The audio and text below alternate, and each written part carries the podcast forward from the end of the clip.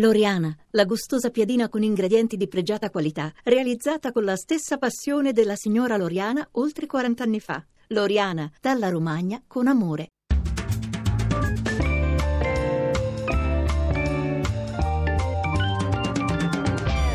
Il campionato? Rivediamolo alla radio. E allora avanti con la nostra moviola realizzata con la collaborazione redazionale di Lorenzo Baletti e Luca Gattuso, e grazie a Danilo Ambra per la messa in onda e per il lavoro che sta facendo alla console. Partiamo dal successo del Cagliari sul Genoa per 4-1, il primo episodio del match per cui siamo stati chiamati in causa durante la radiocronaca.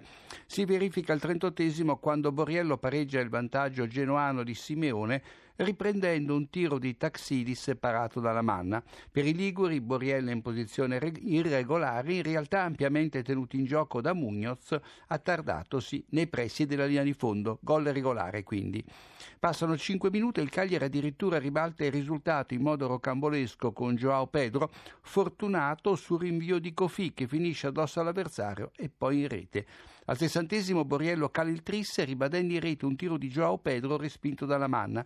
João Pedro è in fuorigioco, ma viene servito da un colpo di testa di Burdisso, cioè di un avversario, e quindi gol regolare. A distanza di 4 minuti arriva il poker dei sardi su rigore di Farias, valutazione generosa da parte dell'arbitro Fabbri, perché Izzo sbilancia con una spallata Murru, che va comunque al tiro all'interno dell'area piccola e poi cade, rigorino. A 10 minuti dalla fine il Cagliari resta con un uomo in meno per il rosso a Capuano, doppia ammonizione, la prima per una trattenuta e Denilson nell'avvio di ripresa, la seconda per un intervento in scivolata da dietro su Piniglia al limite dell'area, e qui Fabbri vede bene in entrambi i casi. Corsa all'Olimpico, dove la Lazio ha battuto l'Atalanta per 2-1. Al 9 minuto Immobile reclama il rigore per un intervento di Caldara, che prima respinge il tiro dell'attaccante laziale con la gamba e poi, ricadendo, dà l'impressione di cercare il pallone con il braccio sinistro. L'arbitro Pairetto fa giocare, situazione al limite. Al 21esimo Petagna, lasciato completamente libero da Bastos, porta avanti l'Atalanta. La Lazio protesta per un presunto fallo di Freuler su Radu in avvio d'azione, ma Freuler anticipa l'avversario alla ricerca di un dribbling improbabile e solo successivamente si incrociano i piedi dei due giocatori, e quindi a nostro parere gol regolare. Il tecnico laziale Inzaghi continua a protestare e viene espulso, ne abbiamo parlato durante le interviste, e poi Immobile triplica sul rigore, siamo al 68esimo, dopo essersi procurato il tiro dal dischetto. Ingenuamente il portiere Beriscia finisce addosso all'attaccante, che non aveva più la possibilità di calciare direttamente a rete. Al 79esimo l'arbitro espelle Gasperini, che si era giustamente infuriato per 2 errori di Pairetto. L'arbitro prima non punisce un intervento da dietro di Milinkovic e Sabic su D'Alessandro e poi fischia un fallo inesistente di D'Alessandro ai danni del serbo, inesistente perché colpisce il pallone senza toccare l'avversario.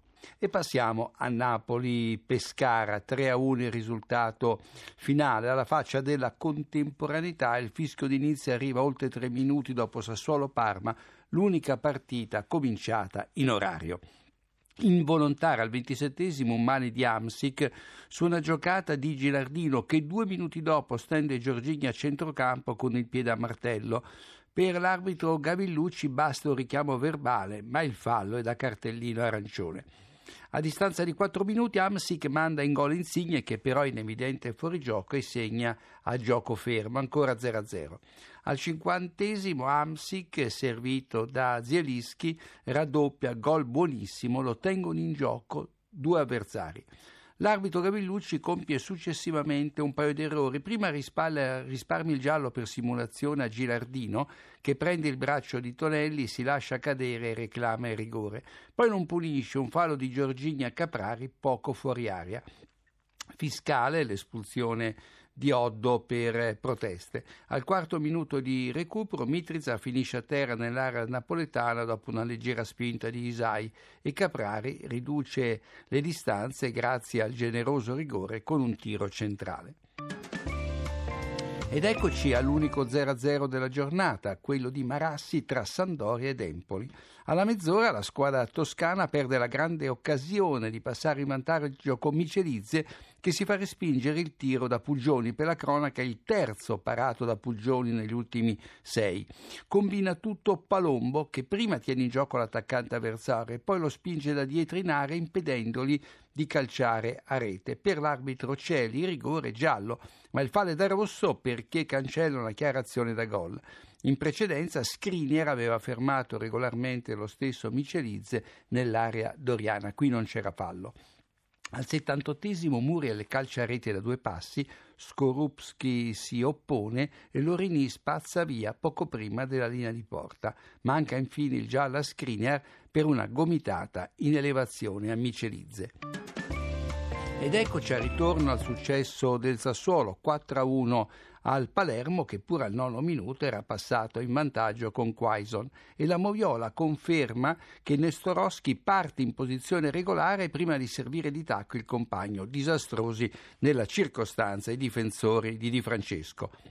Il Sassuolo, dopo aver aggiunto il pari con un gran gol di Matri, compie il sorpasso con Ragusa, inutile recupero di gol da Niga, che riesce solo a ribadire il pallone in rete. Il Sassuolo triplica al 66esimo con Matri, che segna da 2 passi dopo un bell'intervento di Posavez, che toglie il pallone a Ragusa senza commettere fallo.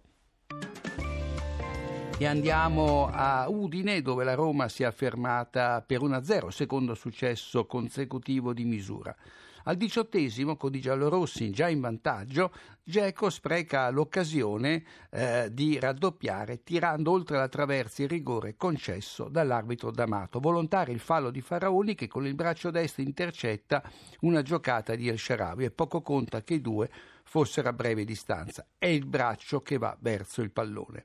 Al 44esimo Zapata, servito da De Paul, si allunga ma manca il pallone e finisce a terra sulla marcatura di Fazio, ma non c'è fallo del difensore giallorosso. E infine al 78esimo Felipe perde il pallone ed è costretto a bloccare fallosamente Dzeko poco dopo la metà campo.